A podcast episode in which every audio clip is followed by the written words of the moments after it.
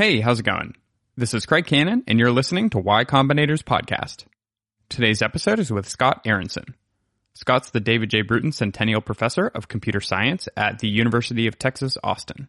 He's also the director of their Quantum Information Center. And before Scott taught at UT, he taught electrical engineering and CS at MIT. And if you've checked out our other episodes about quantum and want to learn more, I'd recommend checking out Scott's book, which is called Quantum Computing Since Democritus. He's also been blogging for over 10 years, and you can find all those posts at scottaaronson.com slash blog. All right, here we go. Today we have Scott Aaronson, a UT professor, CS, and also a blogger at Shtetl Optimized. And on the top of your blog, you have something that says, if you take just one piece of information away from this blog, quantum computers would not solve hard search problems instantaneously by simply trying all the possible solutions at once. Why not? Good, great question. Glad you asked. Uh, so, uh, uh, so yeah, so I've been, uh, you know, uh, researching uh, quantum computing, working in this area for about 20 years. I've been blogging about it for 15 years, I guess. Yeah. And, and, you know, the most single most common misconception, right, which you find repeated in almost every popular article about the subject that is written. It says, well, you know, a classical computer is made of bits, and so it can just try each possible solution one by one. But a quantum computer is made of qubits, which can be zero and one at the same time. And this means that if you have a hundred qubits, that the quantum computer can explore two to the hundredth power mm-hmm. state simultaneously. And then it can just try all the possible answers at once. Uh, well, that is gesturing towards something in the vicinity of the truth, but it's also very seriously misleading, right? And, uh, it leads people to think that quantum computers would have capabilities that actually we don't think that they would have, right? And this is not even controversial within this field, Right. right? Like we all know this, uh, but it's very uh, hard uh, to get the message out. I've been trying. uh, so he, so here's the situation, right? A uh, uh, the central thing that quantum mechanics says about the world is that to each possible state of a physical system, like each possible way that it could be when you measure it, you have to assign a number called an amplitude. And amplitudes are related to probabilities, right? A larger amplitude means you're more likely to see that outcome. Okay, but amplitudes are different from probabilities. You know, unlike a probability, an amplitude can be negative. Okay, or in fact, it can even be a complex number. Okay, and um, so uh, the uh, uh, all the sort of magic of quantum mechanics, anything you've ever heard about the weirdness of the quantum world, Yeah, you know, bo- yeah, the spookiness, it all boils down in the end to the way that these amplitudes work differently from probabilities, right? In particular, probabilities can only sort of add up positively, right? The more ways that something could happen, right, that just keeps increasing the probability that it mm-hmm. happens. Okay. But amplitudes can, as we say, interfere destructively and cancel each other out. Right. So like if a photon could reach a certain point, for example, in one way with a positive amplitude and in another way with a negative amplitude, those two things can cancel so that you never see the photon there at all. As in the famous uh, double slit experiment, right? If you won't take this on my authority, you know, you can uh, uh, take it on Richard Feynman's, Yeah. right? That he used to say that, you know, uh, uh, everything in quantum mechanics boils down to these minus signs. Yeah, right? absolutely. Uh, so, so, so a quantum computer is just a device that, uh, could maintain a state that is, uh, as we say, a superposition, right, with some amplitude for every possible configuration of the bits. So indeed, if you had a computer with uh, a hundred quantum bits, qubits as we call them, that is uh, two to the hundredth power amplitudes that are needed to maintain that computer state. Okay, and it's actually very easy to create as we say, an equal superposition over all the possible states, right? Which you could think of as every possible uh, key for a cryptographic code, every Yep. possible solution to your uh, optimization problem, right? So that's what the popular articles are trying to talk about, right? All, you know, all of all of that is true. Okay. The problem is, well, for a computer to be useful, at some point you've got to look at the thing, right? At some point you've got to measure and get an answer out. Okay. And the rules of quantum mechanics are very specific about how these amplitudes turn into ordinary probabilities mm-hmm. that you see something, right? And the rule is the probability of some outcome is just the squared absolute value of its amplitude. Right? That's Got the it. rule, right?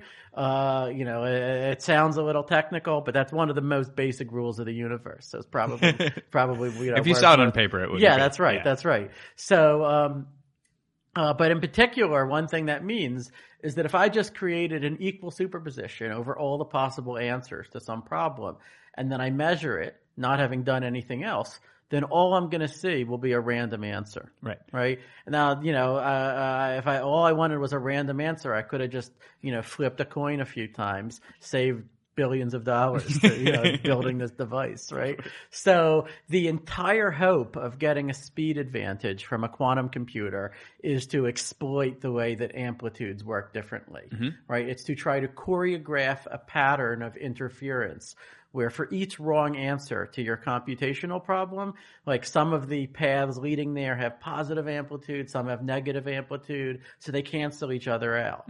Whereas for the right answer, you want all the contributions to it to reinforce each other, right? The tricky part is you got to figure out how to do that despite not knowing uh, in advance which answer is the right one. Right. Right. Which, In you know, addition to the error right, correction. That's right. Oh Yeah. yeah, yeah. All, all of that too. Yeah, of course. You know, th- those are all the engineering difficulties. Right now, I'm talking about even if you had a perfect quantum computer, Right. right? It's still not obvious how to get a speed advantage from it, right? Because you got to choreograph this interference pattern, right? It's like, you know, nature gives you this really bizarre hammer. Mm-hmm. And it was not until the 1990s that people really started figuring out what nails you could hit with this hammer. Well, this is a Yeah. question I had for you. So, Yeah. quantum computers seem to be in this technology category Hmm. rather than the science category. So, we did a podcast with Rana Adhikari from LIGO, and like Hmm. that is squarely put in the science category. How did quantum computers end up in this like business use case category? That's a super interesting question, right? Because, uh, yeah, indeed, you know, often when uh, uh, magazines and newspapers are writing about quantum computing, they put a technology reporter on Yeah. it, right? Yeah. And then, you know, they want to know about, well, uh, you know, how is this going to impact the finance industry in the next five years? And, you know, they will, uh, let's just see if the universe, let's prove that the universe has this capability at all. How about we do that as No, the wait, first it's an important right? understanding, because, like, it's not that's there. Right, Yeah. That's right. So I think that, uh, uh, I mean, part of what makes it exciting is that you know this is fundamental science, right? I mean, I mean, in the sense, I mean, n- n- n- I mean, not in the sense that we're you know overthrowing any of the known laws of physics. In fact, all we're doing is we're in some sense we're taking completely seriously quantum mechanics as it was written down in 1926, mm-hmm. right? You know, it hasn't changed at all since that time Yeah. you know, but what we're doing, what we're trying to do is to test it in an entirely new regime, right? Mm-hmm, mm-hmm. Where really, you know, it has never been tested in this regime of, let's say, universal quantum computation or, you know, quantum error correction, right? the, you know, the math seems very unequivocal that this Right. can be done, Right. Right. But this is really building something, you know, that, that has never been built before. And so, uh, so I think you know, and if, and there are uh, skeptics. I talk to them a lot. They come on my blog, you know, uh, uh, uh, often who say this will never work.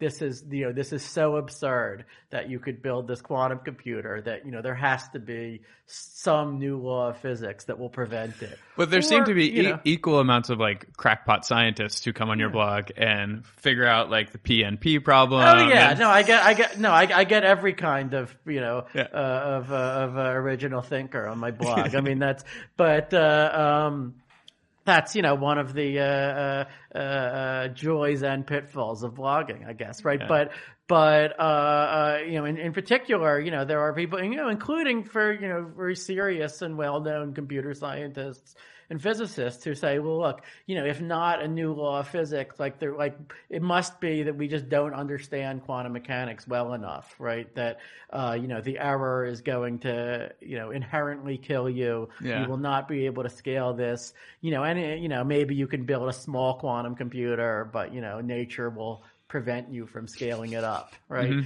Uh, and uh, you know, in, in the '90s, that actually seemed like a pretty plausible view. You know, to, to even to to uh, uh, uh, many of the experts in this field, right? What what changed everything for for most of us in the '90s was the discovery of quantum error correction, right, and quantum fault tolerance.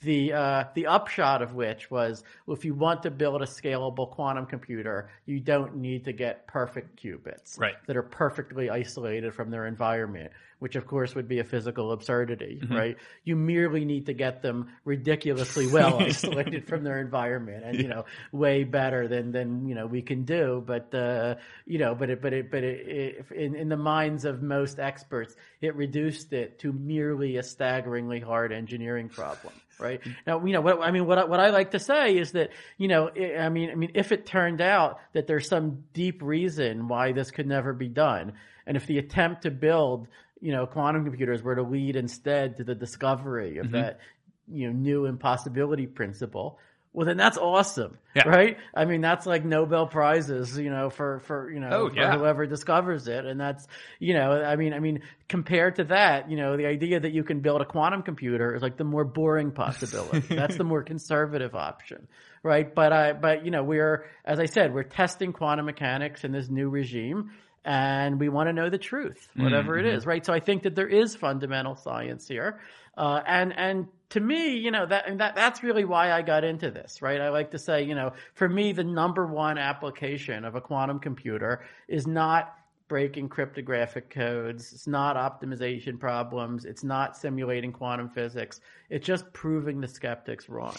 Okay? just you know, What just- happened in your childhood? a lot happened, but you know, we don't have to go into that, right? Yeah. But I mean, but um, um, uh, no, I mean, I mean, it, you know, it is, it is sort of seeing whether nature actually has this computational ability Right. beneath, beneath the surface. You know, but now, of course, what made a lot of the world interested in it is that, you know, it actually could have some applications, right? Maybe the most important application that we know about is just giving us this new way to simulate nature, simulate physics and chemistry, and maybe discover new drugs, discover new materials right? Uh, you know, I mean that that that's the application that Richard Feynman and the others had in mind when they first proposed the idea of quantum computing in the 1980s. But right? before we started yeah. recording, you were talking about what you've been working on for the past year, Yes. which is potentially relevant because, you know, many of these drug finding applications might need, um, say, a million qubits, I- right? we, we might already be able to start getting some of these with some hundreds of qubits. Okay. it's not you know people are going to try. Anyway. but, but we're not yeah. even at 50 yet, right? Uh, that's right. Right. Yeah. That's right. Not not not 50 that we have uh, good enough control over. Right. Certainly, yeah. Right. So Yeah. what was the application that you were working on? Oh, okay. So, so I have a uh, n- new idea that I've been working on for the past four months or so, and there's been uh, independent work by by others uh, pursuing uh, related ideas. Uh, but uh, uh, you know, this, um, uh, uh, as far as I can see, may be the first application of quantum computing that people could actually be able to realize with like near term devices with 50 or 60 or 70 qubits. And uh, this application is to generate cryptographically secure random bits. Okay. Uh, so for example, uh, if uh, you know, you have these uh, proof of stake cryptocurrencies, right? You need a huge public source of random bits to sort of run this lottery to decide who is allowed to add a new block to the blockchain, right? Uh, for all sorts of other cryptographic applications, you need, you know, uh, uh, public random bits, right? Of course, uh, you know, decide which precincts to audit in an election, for example, right? Uh, uh, you know, of course, for cryptography, you also need secret random bits. Now, for secret random bits, you, you would need to own the quantum computer yourself. Yep. You wouldn't want to download them over the internet, right? but, uh, uh, but uh, so so so now you know there are many uh, you know websites uh, already that will give you public randomness. There's one called random.org where you can just get uh, Never been there, yeah. ra- random bits to order. Yeah, it's uh, Allegedly random. yeah, right. Oh, yes, yes. Allegedly random. Thank you. Right. Uh, uh, NIST uh, runs something called the Randomness Beacon, where every minute they release 512 new random bits to the world. Oh, okay. right. Which are partly, you know, generated using quantum mechanical processes. Right. So now, you know, you could say if you believe quantum mechanics, right, then, you know, which you should, then uh, it's very easy to get random bits. Right. Randomness is kind of baked into quantum mechanics, you know, famously Yeah. right? Uh, you could just keep, uh, you know, measuring uh, uh, some photons, you know, measure the polarization. The outcomes will be random, right? Or just uh, get some radioactive material from uh, Kim Jong or whatever, right? just, uh, you know, put a Geiger counter, right? The, Right. the decays will be random. Uh, but uh, uh, so so but but but if if you were to get these random bits from the internet, right? Then the question is, how do you know? Uh, how they were generated? How do you know that the hardware wasn't backdoored by someone, right? In fact, you know, NIST did have a standard for pseudo random bits, which we learned uh, a few years ago uh, because of uh, uh, the Snowden uh, documents was uh, backdoored by uh, most likely by the NSA, right? So, uh, so, so, so there, so there is a big issue. of, You know, how can you trust randomness, right? Yeah. How can you prove to to someone that that that bits were actually generated randomly? It seems almost like a philosophical impossibility, right? So how d- how does yours work then? Yeah. Okay. So so so there you know there are ways to do this with quantum mechanics, right? Uh, you know, over the past ten years, people uh, discovered that one way to do it is using the Bell inequality, Okay. which means if you had like two uh, uh, entangled particles that were far away, and you measure them, and you see that they have a certain type of correlation that you know could not have been produced classically, right? this is kind of the famous Bell inequality. It's the thing that disproves Einstein that you know that there's no sort of secret local hidden variables that control what's going Gotcha. on, right? That sort of entang- quantum entanglement is a is a real thing in the in the you know in the universe.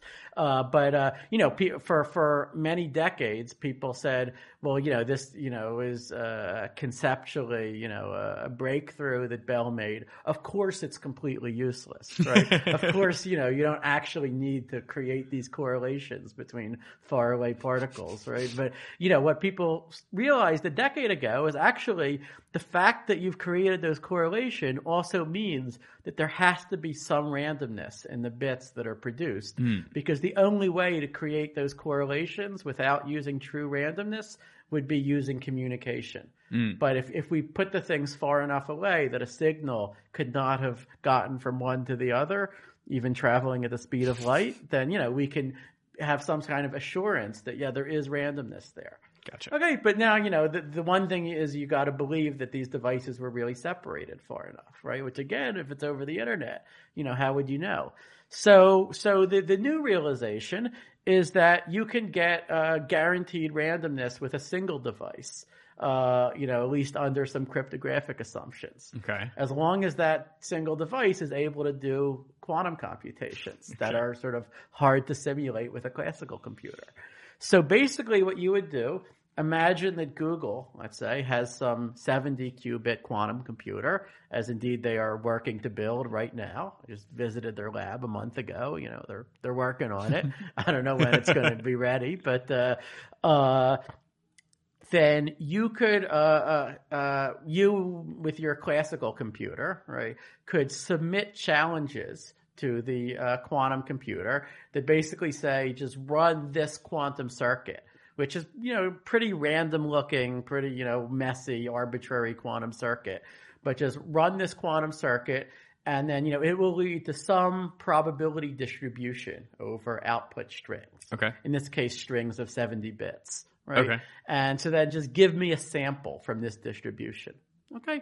And i'll just keep sending it challenges of that kind one after another. Mm-hmm. And each time demand that it send me back the sample from this distribution in a very short time like let's say you know half a second Okay. so okay and then uh I take these samples, and now you know if Google did the right thing, then these samples have lots of randomness in them, right? Right. But the but the more interesting part is that under a cryptographic assumption, you know, if I can check that these samples were actually correlated with the distributions that they're supposed to be. So in other words, like one shows up 10% of the time. Well, yeah, like like like they're you know, so all the outcomes are pretty unlikely, right? Because you know they're all like on the order of two to the minus seventy Okay. probability of occurring, but not exactly, right? Some of them are like twice two to the minus seventy. Some are half two to the minus seventy, right? And so I can check that the heavier outcomes are more likely to occur.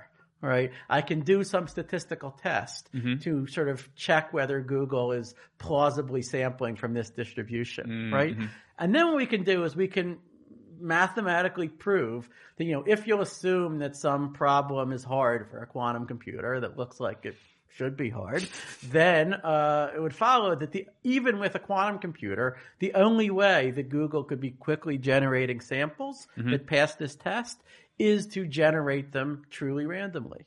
Right? There's no secretly deterministic way to do it, you know, without them spending a huge amount of computational power, more than we believe that they have. And so when you were testing this out, or, or did you test Oh, it no, out with like well, tons of compute? It, it has not been tested out with uh, real quantum computers yet. I mean, you know, it's uh, uh, uh, uh, so so uh, the uh, apparatus that I use is a pen, paper.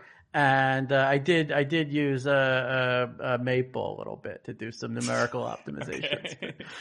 so yeah, not the sexiest thing. Okay. I'm, I'm I'm a theoretical computer scientist. Yeah, okay. okay. But uh, but but but Google is hoping to move forward and uh, test this out and and, and and and actually uh, demonstrate it. You know, once once they have the the the uh, device, right? I mean, uh, you know, I mean, of course, it could also be simulated with a classical computer. Right. You know, one one could code something up.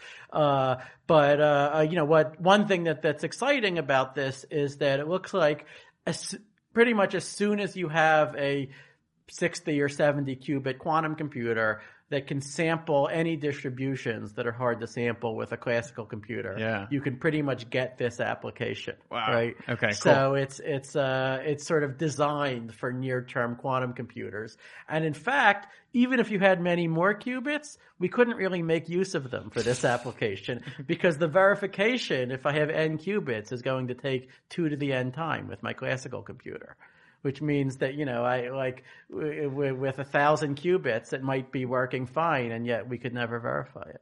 Okay.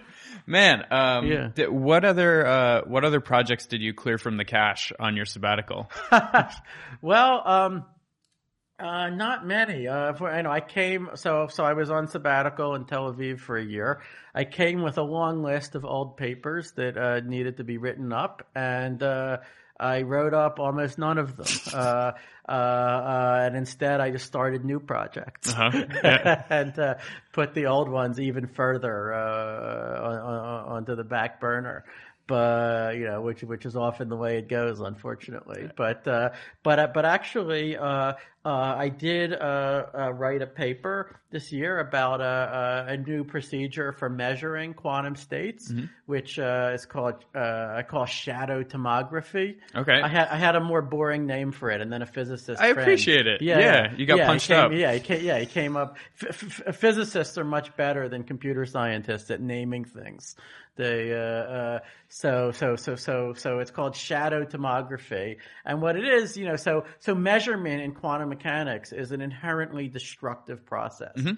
right? It you know famously it collapses the wave function Yep. right it collapses your state and you only get one chance right uh, so so the problem that shadow tomography is trying to solve is let's say you know i have a small number of copies of a quantum state Okay. but i want to know the behavior of that quantum state on a large number of measurements so like a, a much much larger number of different measurements uh, than than the number of copies that I have.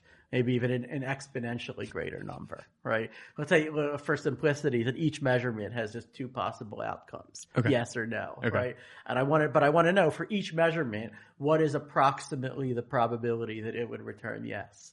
applied to this state, right? So of course, if I have enough copies, I could just measure each copy, you know, with a different measurement.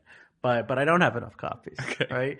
Uh, you know, and, and again, if I have enough copies, then you know I could just fully learn my state, right? Measure each copy, and then eventually, uh, by collecting enough statistics, I could write down, you know, in my classical computer, a full description of the quantum state, Mm-hmm. right? But I don't have enough copies for that either.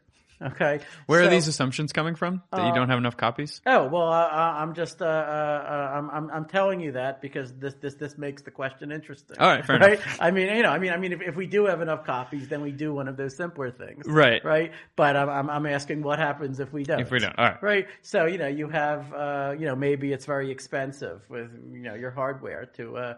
Create new copies of the state, right? So, uh, uh, so what shadow tomography is, is it's a way to sort of take these states and manipulate them very, very carefully so that, you know, you can keep reusing them over and over and learn Without destroying them. Without destroying them, right? Damaging them only slightly each time, right? And learn the answers to each of these yes or no questions, which again, there could be exponentially more of than there are copies of the state.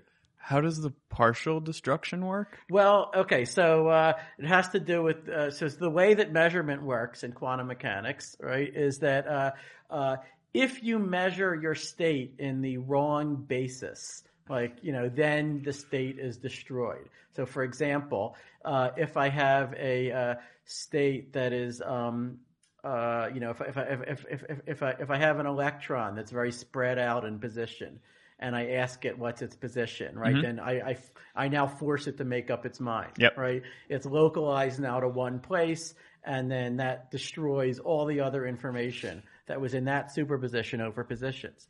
On the other hand, if I ask that electron for its momentum, well, then its momentum might have been much more determinate, right? And you know, if I ask a if I ask a question where given knowledge of the state, mm-hmm. and someone could have almost perfectly predicted the answer to that question, mm-hmm. then the state only needs to be damaged slightly by the mm, measurement, right? okay. Okay, I mean, we know that not all measurements are destructive. You know, for example, you know, if I read a book, you know, and I uh, I see what words are written in it, my friend can read the book too, right? So that's a non-destructive measurement, mm-hmm. right? But even in the quantum realm, like if I if I'm careful to measure a state, like in a basis where it's already been localized, right, then that's not going to damage it by very much. Right. So, you know, now the challenge, of course, is now I have these copies of my state. I don't know in which basis, you know, they are or aren't localized. Yeah. Right. But uh, I can, you know, do something, you know, and, and this measurement procedure that I designed takes a very long time to carry out. Okay. So I'm not promising you that it's fast, Yeah, yeah. right? But it makes very, very careful reuse of these same states over and over again. Uh, so you know, so this had various implications. It solved various theoretical questions that I cared about. And by the way, I had conjectured that this was not possible, right? And so you know, the, the this this is the way that research often happens for me. I tried to rule it out. I was unable to rule it out, Right. And then eventually, I figured out why, right? So was it just like brute force pen and paper, or did you have a conversation that sparked it? What Uh, what happened? Well, this, I mean, I mean, I had uh, taught a mini course in Barbados a few years ago, where I, you know, I, I raised this as a question. and, Yeah. yeah, I don't see how to do this. Maybe it's not possible, you know. And then, you know, and then I just, you know, thought about it more, right? And of course, I was building on earlier work that I and others had done, and Yeah. sort of, uh, uh, you know, so, so it's like not, you know, you, you never start completely from scratch, Yeah. right? You kind of know the tools that were used to solve uh, related problems. But anyway, but then you know, uh, uh, uh, uh, this year, uh, uh, you know, we've we've carried it further. Uh, so I have uh, uh, uh, joint work with uh, Guy Rothblum from the uh, Weizmann Institute. And so, you know, I get what happened was I gave a talk about this work, and uh, he said, you know, this idea of measuring a quantum state very gently and not damaging it. This sounds a lot like what I work on, right? You know, he's a guy is a classical computer scientist who works in a field called differential privacy right? Uh, so uh, uh, some people may have heard of this. This is actually used, I think, in some. I don't know if Facebook uses it, but some some uh, uh, uh, websites use this. It's a way that you can do data mining right for like on like a database of like a whole bunch of users sensitive data. Huh. you know could be their medical records could be you know all their, their personal data. But you can do it in a way that mathematically guarantees in some sense that you're not going to be revealing too much information about any individual user hmm. right in the sense that if any individual user were to drop out of yeah. the database or change their data then that would have only a very small probabilistic effect on the outputs of this algorithm. Right. Right. And, you know, the way that you achieve differential privacy tends to, you know, is often things like I, I may ask like how many of these users have, you know, colon cancer or something, but then I'll add some random noise to the result. Uh, okay. Right? And so then, you know, the adding the random noise, the data is still perfectly good for med- doing medical statistics. But now it's like, even if I knew everyone else's data, I still can't determine whether a particular person has colon cancer right. or not. Right. Huh. So, uh, so, so he said, you know, you know, and actually you do the same kinds of things to get gentle measurements of quantum states. So Guy said there, you know, there seems to be a connection here. And I said, come on. It's like you can, you know, like relate anything to anything else, right? It's, you know, yeah. probably, probably just an analogy. But then, you know, we, you know, we sat down and in fact there is a connection. There's a, huh. you know, precise mathematical connection between these two problems. You can prove it. You know, it goes in both directions. And then we were actually able to use it to, you know, take work that's been done in differential privacy by, by people who don't know anything about quantum mechanics, yep. right? Just purely classical CS and use it to get better procedures for shadow tomography. That's really cool. Yeah. So is that is that online? Is uh, not yet. Oh, okay. it's another it's another it's, thing on my stack like to write up. Way. Yeah, yeah, Well, you know, I'll, I'll try. You know, I we we will try to write it up this summer. All right. Cool. Yeah. Uh, so moving to uh, one of the more poorly named CS problems that we talked about over email, uh, the P versus NP problem. Yes. I heard you describe this because it, it can sound really complicated. Uh, but I heard you describe it once as for every efficiently checkable problem, is it efficiently solved? Yeah, and I, I thought that was a good way to describe yeah, it. Yeah, well, I mean, that, I mean that's just the standard way to yeah. you know say what this problem means, right? But uh, for but those, uh, why does it matter? I guess. Yeah. okay. Question. Well, yeah. I, I, think it's you know uh, a strong contender for the most important unsolved problem in math, you know, of this century. Mm-hmm. Uh, uh, so, uh, uh, so NP, right, stands for non-deterministic polynomial time. As I said, we're not as good as naming things Terrible, as the physicists, yeah. right?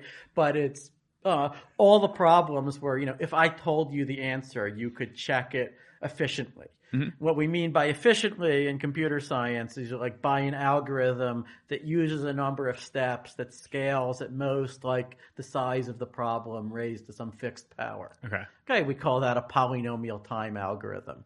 That's kind of our rough and ready, uh, defi- you know, okay. you know, it, it doesn't always correspond in practice to efficient, but it's a, it's like it's a ballpark. pretty, yeah. yeah. exactly. It's ballpark, yeah, right? right? And it's like, if, if we can't even answer this, then we're not going to answer the more refined questions either, right?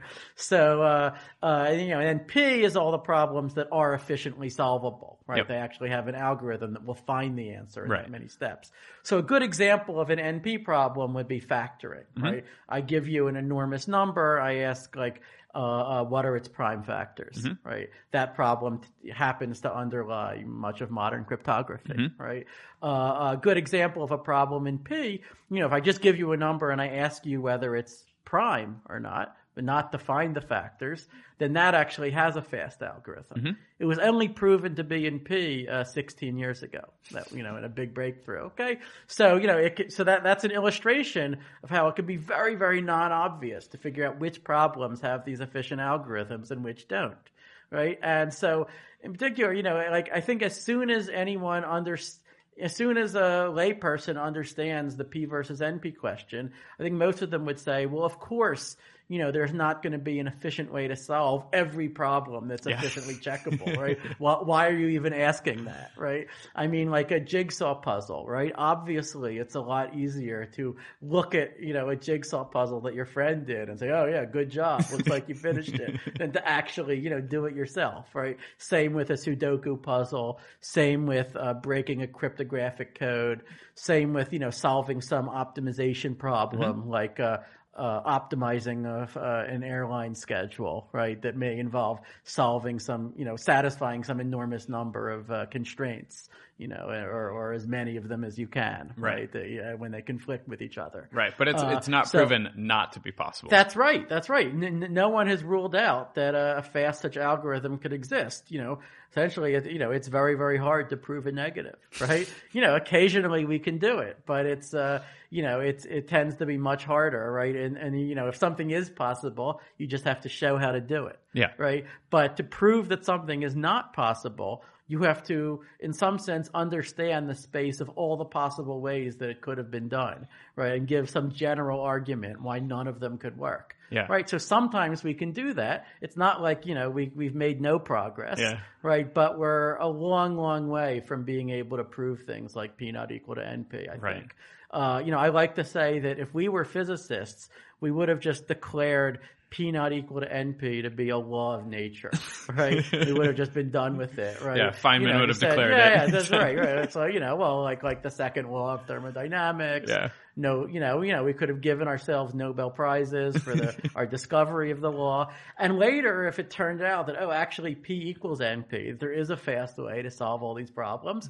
Well, then we could just give ourselves more Nobel prizes for the law's overthrow, right?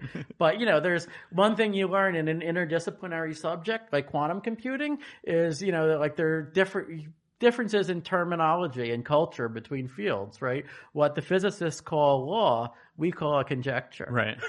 Yeah, I mean, it, it's increasingly hard to draw the lines in between the two as well. Yeah, like CS, math, physics. Oh yeah, well no, I mean I I, I make fun of uh, my brothers and sisters in physics all the time, you know, only because I love them, of course.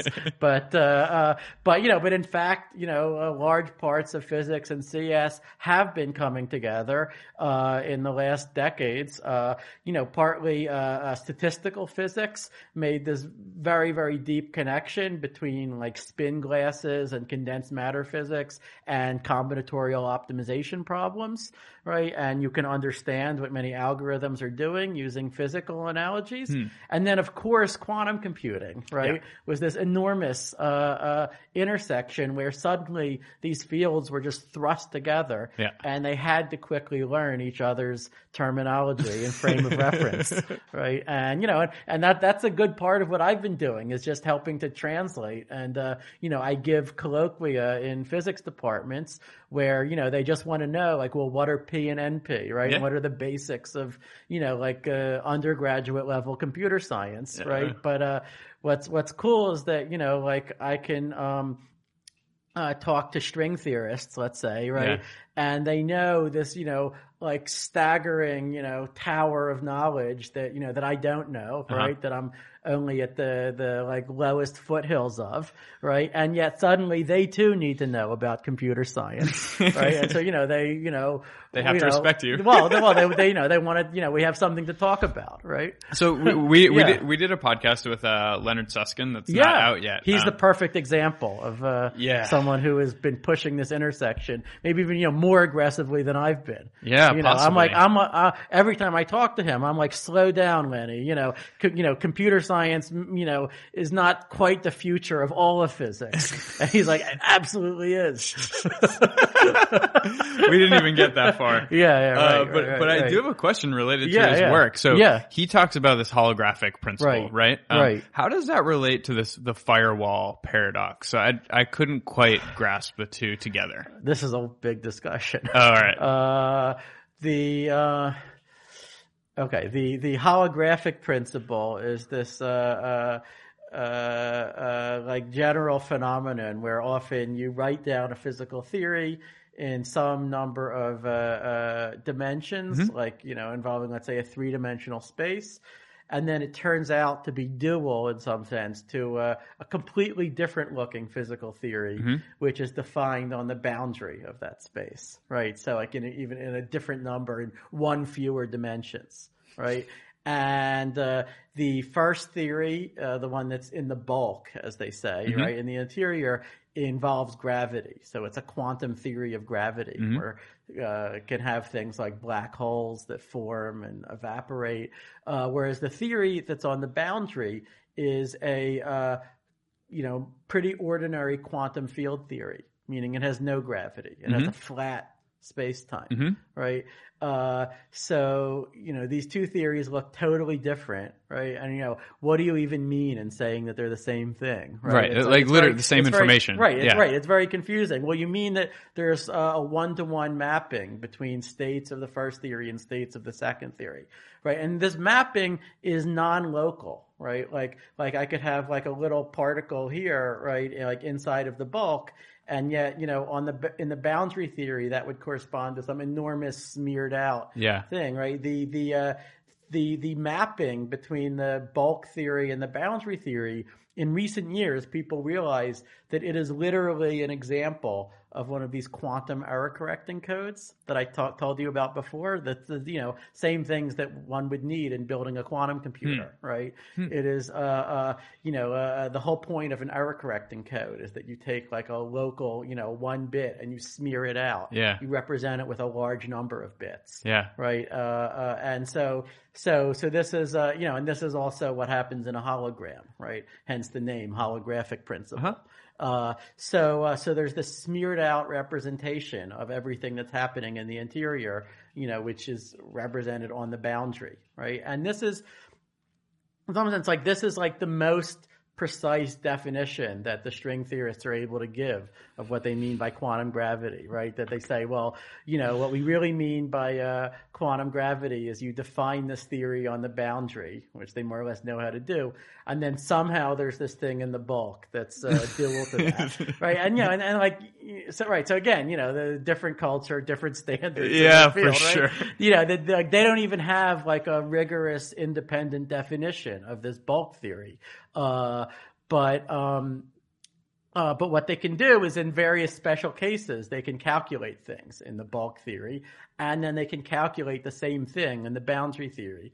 And in every single case where they can do the calculation in both places, they get the same answer. Okay. So this is what leads them to say. So they're like, good enough. Yeah, good enough for them. Yeah. right? Yeah. so yeah. how does that So- relate to the firewall? uh, right. So, well, so this is, um, so the firewall paradox is Yeah. this, uh, uh, it's sort of like a modern, uh, refinement of, uh, Stephen Hawking's, you know, original black hole information paradox from the 1970s. It's like right? Hawking radiation. And that, right, uh, yeah. right. So, so, so in, well, yeah, so shortly after he discovered Hawking radiation, you know, in 1975, uh, Hawking, you know, wrote a paper that posed, uh, the information paradox or puzzle of black holes, which is basically just the question, how does information ever get out of a black hole?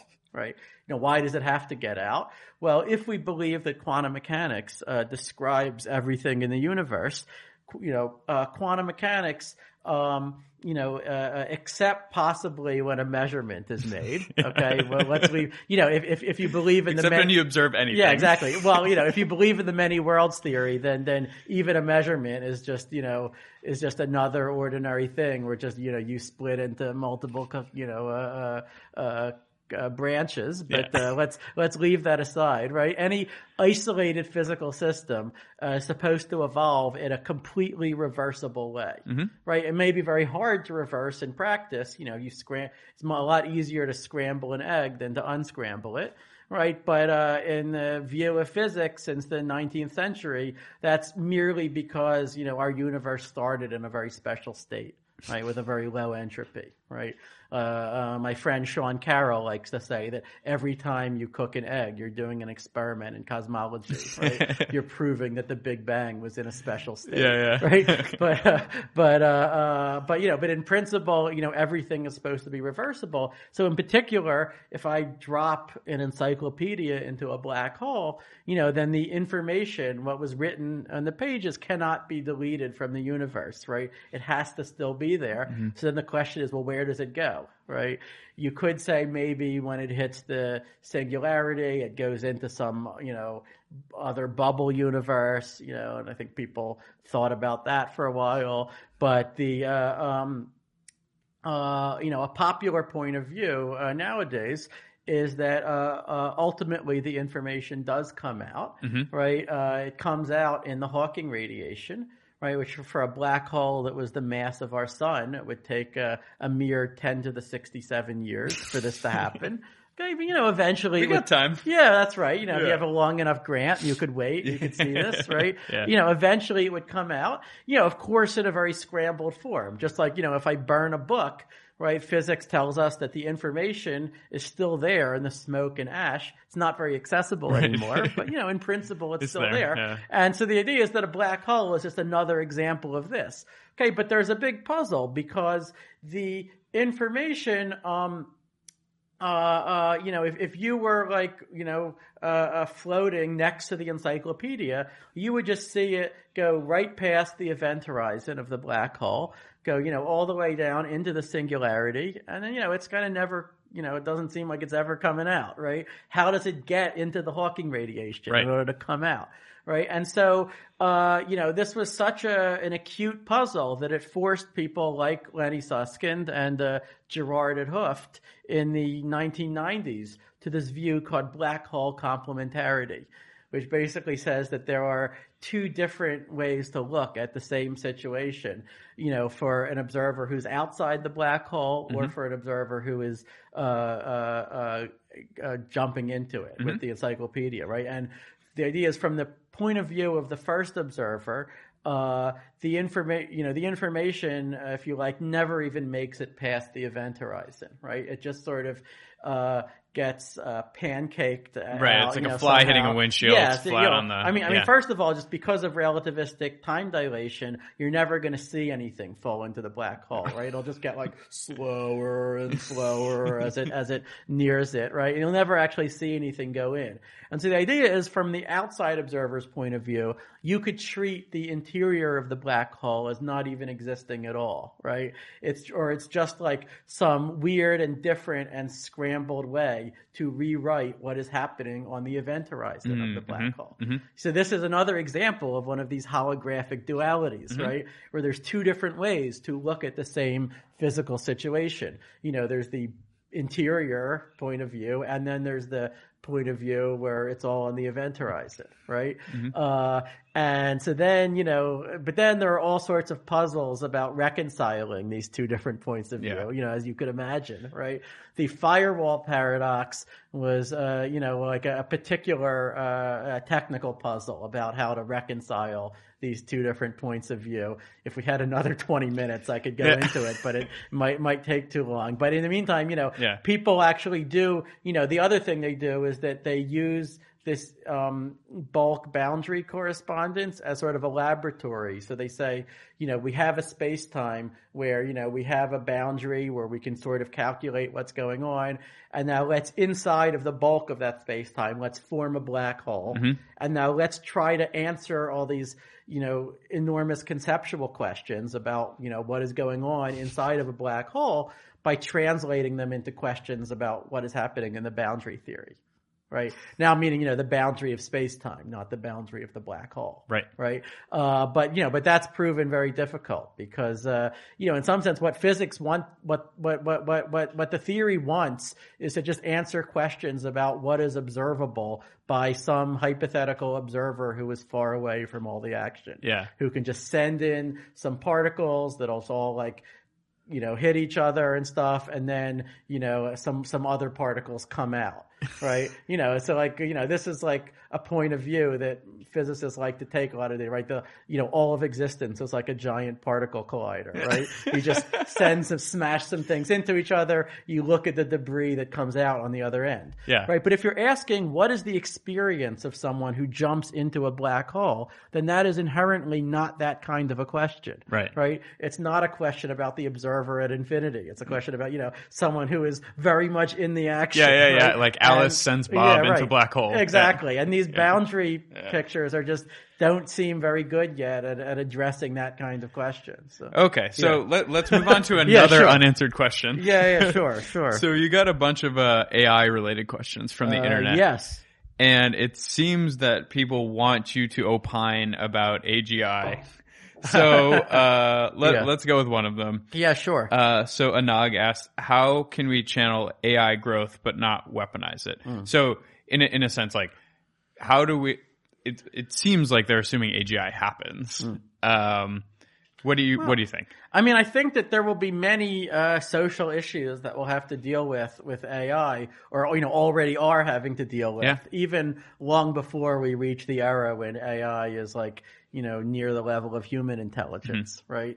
I mean, you know, we're obviously going to have to worry about self-driving cars and all the benefits, and also the you know disruption and, and issues that those are going to bring. Um, you know, AI for, for data mining and all of the implications that it has for privacy. Or you know a uh, a deep net you know denies your uh, loan application, Yeah. but then you know no no human can explain why Yep. your application was turned down, right? So I mean these are things that you know I think lots of people are thinking about, and uh, you know the good thing is that we we can try things out in the real world, right? I think uh, uh, we don't normally think of like ethics and morality as experimental sciences, No. but you know, but very often, you know, people have moral intuitions about something that uh, you know are, uh, are are are really bad until they have been checked by experience, right? Uh, and so we're going to have to sort of re, you know, and we'll have the opportunity to refine our ethical intuitions about all these issues by seeing the ways that AI actually gets deployed.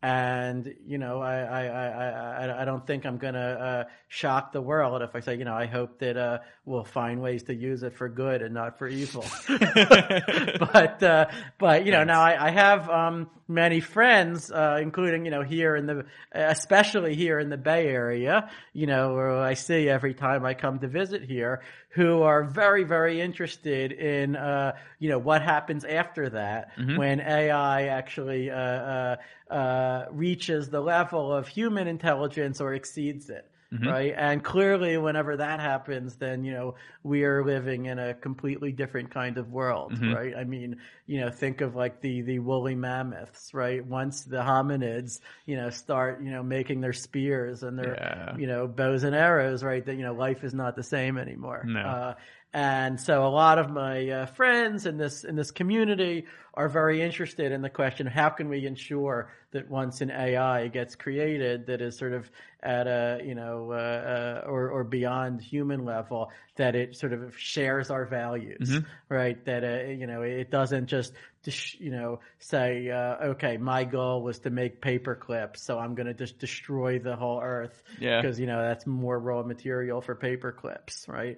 That it, it will uh, uh, say, no, I should, uh, you know, the humans created me. I should revere them as my, you know, as my uh, uh, uh, great, although slightly dim-witted ancestors, and you know, I should let them, you know, s- uh, stay in a nice utopia Yeah, or yeah. something. You know, even while I go off and. Uh, you know, prove uh, P is not equal to NP, or Right. you know, do do whatever interests me Yeah, totally.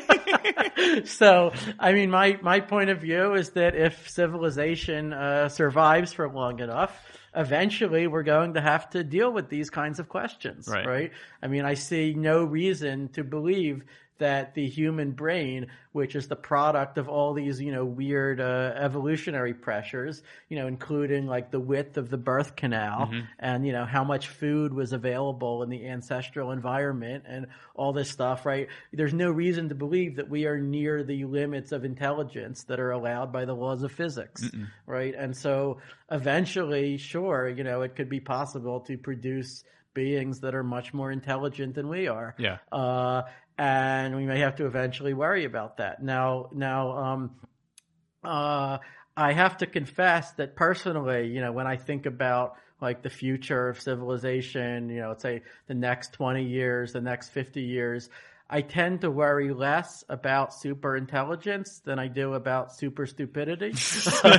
you know, I tend to worry about, you know, Yeah. as, you know, killing ourselves off or, uh, you know, by catastrophic climate change, by nuclear war, or just the world, you know, regressing into, uh, you know, fascism, just giving up on liberal democracy. And of course, we've, you know, seen many distressing signs uh, all over the world that, you know, that there is this kind of backsliding right now.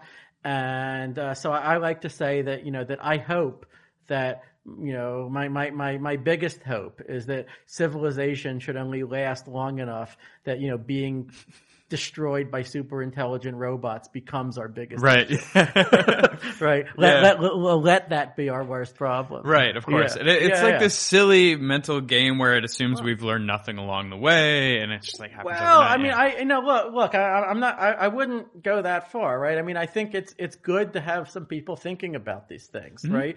Just like you know, you know, there should be people thinking about how could we prevent, uh, you know, a catastrophic asteroid impact, Mm-hmm. right? Or you know, how how could we prevent, uh, uh, you know, a, a bioterror, right? And you know, and and they'll probably discover various interesting things along the way, Mm-hmm. right? That you know will have implications for the world of today, right? I mean, that usually happens when people, you know, uh, uh, you know, let their minds, you know, roam freely over the far Yeah. future, right? So I'm I'm happy to have people think about this. Uh, I just uh, uh, think that uh, you know let's let's as as practice for solving the problem of AI alignment. Let's see if we can solve global warming first. yeah, we'll Yeah. see how that goes. yeah, see how it goes. See how it goes, man. Uh, all right, let's do another Twitter question. Yeah. So, uh, Michael Berg asks, Yeah. is anyone keeping track of the smallest n such uh, that Busy Beaver n Mm-hmm. is independent of ZF set theory? Yeah, uh, he mentions. I recall there was some activity after the 2016 article. Uh, I assume that was on your blog. Oh, Uh, yes, yeah. it was. And I'm wondering if 1919 states is still the record. Ah, so um, okay, so so let me uh, back up and explain what he's talking Yeah. about. Uh, Thanks. So uh, so so the busy beaver numbers are uh, well, they're one of my my favorite uh, sequences of numbers since I was a teenager. Uh, they uh, uh, uh, the the nth busy beaver number. You can think of it as the largest finite number of things that could be done by any computer program that is n bits long. Okay, so you know, we rule out programs that just go into an infinite loop, right? But we say as long as your program has to eventually halt, then what is the most number of things that it could do before halting? You know, if this program is uh, say n bits long and it's you know run on a, a blank input. Okay, so uh, uh, you know, of course, this could depend on the programming language a bit, but uh, let's just take the original programming language, uh, Turing machines, Yep. right? And so then the nth busy beaver number is defined as the largest number of steps that can be uh, taken by any Turing machine with n states. You know, uh, as defined by Alan Turing in 1936 before uh, it, it halts. And uh, the amazing thing about this function is that it increases more rapidly than any function that could be uh, calculated by any computer program. Uh, this is provable. Right, so uh, you know it is um, a ridiculously ra- quickly growing function. Uh, so like busy bee, the first four values of the busy beaver function are known, right? They're like one, six, 21, and uh, 100 and something. The fifth one is already not known, but it's at least 47 million. Uh, and then the the um the the sixth one already you would need like a stack of exponentials to start to express it. Uh, so uh, you know, so if you're ever in a contest to name the bigger number, you know, and you just say busy beaver of hundred, if your opponent does not know about computability theory, you will destroy them, right? Uh, okay, but now another fascinating thing about this busy beaver sequence, uh, besides you know the fact that it grows so rapidly, Yeah. Okay, well, so in some sense, you know, it encodes all, you know, uh, uh, uh, in a certain sense, it encodes all of mathematics. For example, you know, if if I wanted to uh, uh, know, uh, you know, is the Riemann hypothesis true, right? You know, well, there's some Turing machine with some number of states that tests the Riemann hypothesis, right? That halts only if it finds a counterexample to it. And then if I knew Busy Beaver for that number of states, then I would just have to run that machine for that number of states, see if it halts. That would answer the Riemann hypothesis, right? So, you know, so like in some sense, it's no surprise that this function grows uncomputably rapidly, right? Because, you know, it has so much, uh, you know, so many secrets of the universe encoded into it, right? Uh, and furthermore, uh, one can prove that uh, sort of, uh, uh, um, the, axioms of set theory can only determine finitely many values of this function. Okay, so in some sense, beyond a certain point, you know, the um, uh, standard rules of mathematics cannot even prove what are the values of this function. You know, it has some values because you know every Turing machine either halts or it doesn't halt, Yeah, yeah. and yet you know in some sense we could never know them, right? so, uh, so, so, so a few years ago, uh, I had a, a master student uh, at, uh, when I was then at MIT named uh, Adam Yedidia, and I gave him uh, as a thesis project to try to determine well what you know what is a, a, a concrete bound on the on the uh, number of states where this busy beaver function just goes off the cliff into unknowability right? We may not be able to determine exactly where it happens but uh, you know at least we can say can it does it happen by you know, at most you know 10,000 states or by at most 100,000 states. So what he did is that he designed uh, a Turing machine uh, with 8,000, about 8,000 states uh, that um, does something that's equivalent to just uh, trying out all the possible theorems of set theory, one after the other, and halting if it ever finds a contradiction. Okay, now what what does that that mean? Well, it means because of Gödel's incompleteness theorem, means that uh, uh, uh, the uh, a set theory can never prove that this machine uh, uh, runs forever. You know, uh, you know, if set theory is consistent, then the machine does run forever. But if set theory were able to prove that, then set theory would be proving its own consistency. That is a no-no. That's that's exactly what Gödel's second incompleteness theorem says it can't do without being inconsistent.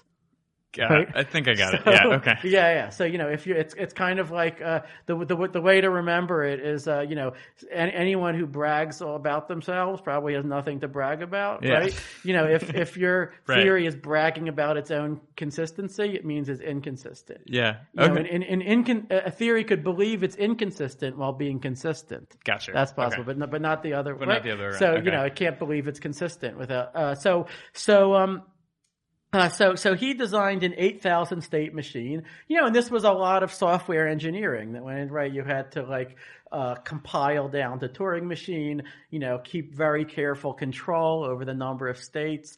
And so then he and I wrote a paper about this. I put it up on my blog. And then, you know, this, uh, uh, what's cool is that, you know, a lot of hobbyists were able to look at this, say, you know, well, maybe they could improve on it. In particular, there's a guy named Stefan O'Rear, and he got it down to a less than 2,000 state machine. And I believe that most recently he's gotten it down to under 800 states. Wow. Uh, uh, in any case, all of his, he, he hasn't written a paper about it, but all of his code is uh, available on GitHub. If anyone wants to look at it, even try to improve over what he did. You know, I suspect that there may even be a machine with 10 states that would already exceed the ability of set theory to know what it does. Why do you suspect that? Well, I don't, oh, I don't know. I mean, I mean, already with five states, there are machines that you know whose behavior seems to hinge on some weird number theory, Okay. and no one has yet understood them, right? And um, you know, and, and we know how rapidly this busy beaver function Yeah. grows. I mean, the truth is that we don't know, Yeah. right? Uh, but you know, it's somewhere between five and eight hundred or so. This Okay. thing goes off the cliff. Cool. Yeah. Uh, I actually do have a question about your blog. So, Yeah. from what I can tell, you're basically inactive on social media. Yeah. Well, I, I, I do not have a Twitter account. That, That's not an accident. Okay. Yeah, that's what I figured.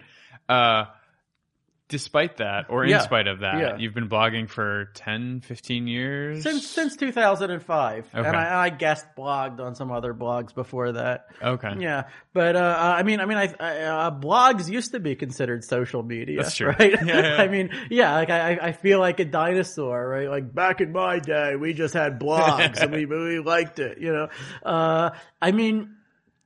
I feel like so. So my uh, uh, my my friend Sarah Constantine had a post. Of, I thought I thought a very insightful uh, post about this recently, where she was making the point that. Uh, uh, blogs are, I think, very much in keeping with the sort of original promise of the internet. Yeah. The original idea that it was going to be a space where people would discuss things, right? Where they could spell out an argument, you know, by composing some paragraphs of text, right, that would set out what they think and why, you know, put in put their take responsibility for what they said, put Yeah. their name to it. Other people would then respond to it, give counter arguments. It would all stay there. You could search for it, you could find it, you could link to it. Right? It's it's very much a continuation of, you know, the culture of say Usenet Yeah. in the, you know, 80s and 90s, right? Uh and since then we seem to have moved away from that toward a model of communication on the internet that's a lot more like what offline communication used to be, right? Yep, yep. I mean, I've described Twitter as sort of the world's biggest high school, right? It is Okay. a, I mean, no, you know, which, which, you know, doesn't mean it's all bad, but in fact, I have wonderful friends who, you know, use Twitter for, you know, to do, you know, very, you know, worthy and, and great things. I mean, you know, I like to tell them that they're, they're sort of like, they bear the same relationship to Twitter as like the 10 righteous men born to Sodom and Gomorrah, right? but, uh, uh, uh, uh, you know, unfortunately, it is not a medium that I think is designed for spelling out an argument, right? Or uh, uh, for sort of explaining carefully where you're coming from.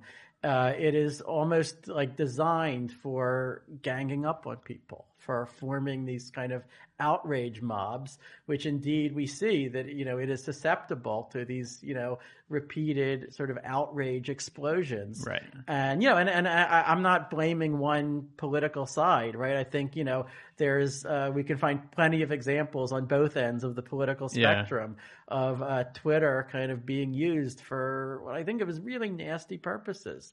Uh, and, um, you know, uh, uh, I mean, I mean, uh, uh, Tumblr and uh, Instagram. I mean, you know, they, you know, it's not always nastiness, right?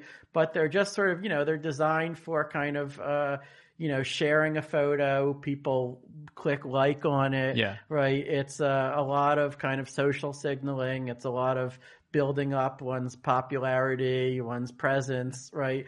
And not sort of discourse. Not they're not really designed for you know, carefully clarifying, well, what is it that we really disagree Yeah. about, right? Where are we coming from? And that is really what interests me, right? Mhm. That is what, you know, I don't always succeed, but that's, that's, that, that, that, that, that, that's kind of what I try to do on my blog, right? Yeah. I think the problem comes when, you know, we try to have that kind of conversation on the blog, like a really careful conversation where anyone is welcome to contribute, but, you know, they have to, play by the ground rules, right? Of sort of, uh, you know, have some empathy, Yeah. understand where other people are coming from, right? And then if people come into that from the culture of outrage mobs, where they just say, let's just look for the most inflammatory sentence ripped out of context Yeah. that we can just put all over Twitter to say, you know, look at these blithering idiots, right? then, you know, it, it really, it becomes scary and it becomes, uh, much harder to have that kind of discourse where you're, uh, really trying to understand the other side. So Uh, have, have you yeah. been? Yeah, because you, you've been the victim of this before, right? You could say peop- so. Yeah, or you know, for better. I mean, but you know. I mean, I mean, I mean, a lot of people who try to do this have For also sure, been. yeah. I'm, I'm, you know, in fact, a lot of people have had it much worse than I have. yeah, absolutely. yeah, and it yeah. has that like. Were you on Twitter at one point? And No. these okay, No, it just it would just never really tempted me. interesting. I mean, you know, if I have something to say, I, uh, you know, I mean, I mean, sometimes I just put like little updates on the ends of my blog posts that are kind of like tweets. But uh, Yeah. yeah. yeah, okay. Do you have a favorite post? Oh, um, so, uh, uh, my, uh, uh, m- I had these posts, uh, critiquing information, uh, so sorry, integrated information theory, Okay, which is a proposed theory of consciousness by, uh, people like uh, Giulio Tononi. And, you know, ex- I, w- I was explaining why I don't think this theory of consciousness works, why Okay. it solves the problem it's supposed to solve. But, uh, what was great about this post is that, you know, the, uh, uh, all the experts, you know, Tononi himself got involved in the discussion. Uh, David Chalmers, the uh, uh, philosopher of consciousness, Cool. got involved in the comment section, and so we kind of had this, you know, kind of Plato's Academy thing going, Yeah. right? You know, like, uh, uh, um, you know, just in, in my blog comment section, where I feel like we were actually able to make progress on Wow. this major issue, right? Uh, uh, uh, you know that that's not all right. I mean, sometimes I write a post that just you know some stupid joke or procrastination, Right. but uh, you know, but sometimes you know when I uh, uh, you know have something that I want to get out there, it's nice to have a forum. Yeah, that's great. Yeah. Uh, all right. So you uh, suggested this question, so I might as well ask you uh, advice for young people. So you uh, kind of are all across the world, like you know, you're potentially licensing ideas to companies, but you're within academia, and you're you're also you know kind of a CS science communicator. So you're you're across many realms. Um, what is your advice for nerds in general, or uh, yeah, people who want careers in science? Uh, well, uh, first of all, you know, if you are um, uh, currently in high school, or Yeah. you know, uh, well, you know, I uh, uh, I hope you're having a good experience. uh, if you are, that's awesome, and you know, take advantage of it. If you're not, uh, you know, realize that things will get better. Uh, you know, so uh, one of you know because this is a Y Combinator podcast, I should m- mention that one of the most influential essays that I ever read was uh, Paul Graham's uh, "Why Nerds Are Unpopular." Oh, yeah. uh, it has you know an enormous amount of insight. I think. That's the beginning And- of Hackers and Painters. Yes. Yeah. Yes. Uh, so you know, so so uh, buy his book, but if you don't want to buy it, he's also got it on his webpage. Yeah. and uh, uh, um, and and the and the basic uh, argument that he develops there is that uh, you know we you know uh, teenagerhood is sort of a creation of the modern world, right? It used to be that you know once people would pass through puberty, right? Well, you know either they would go off and get married, you know, right? That or they would apprentice themselves to some craftsman, or you know maybe they'd be working in the fields or whatever, right?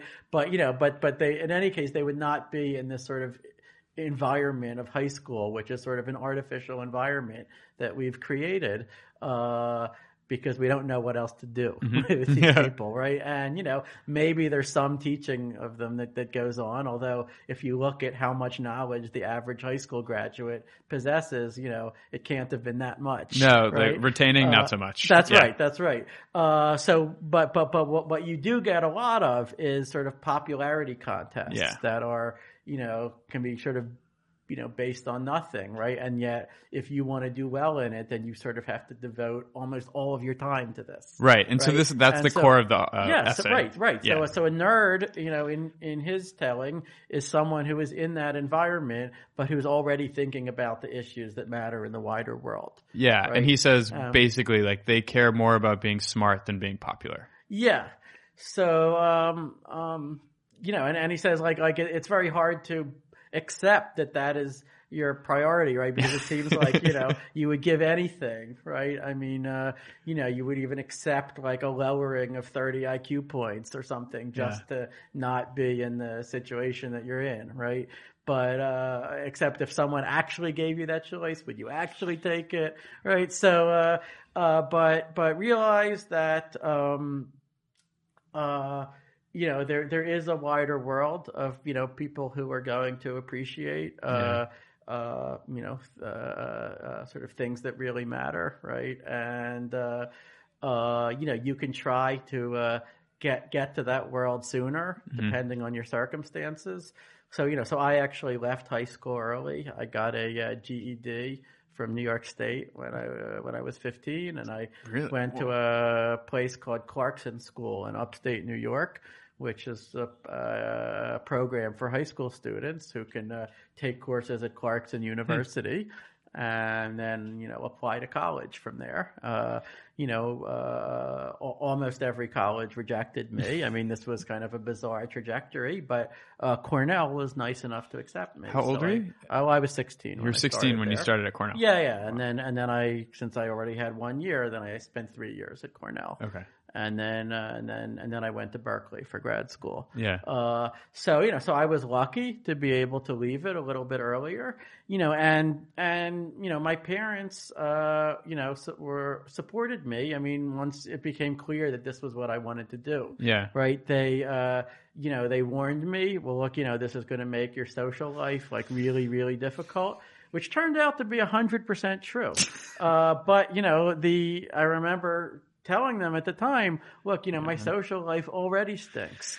So, you know, you know, it's all, uh, I mean, you know, uh, you know, at least I could have, uh, uh, uh, you know, I mean, I, I mean, I was lucky to have some very, very good, you know, a few very, very good friends in high school. Some of whom are still my my wonderful friends, right? But uh, uh, like it was, it was only after you know I had been a postdoc for a while that I started finally figuring out uh, how to drive a car. Uh, how to ask someone on a date.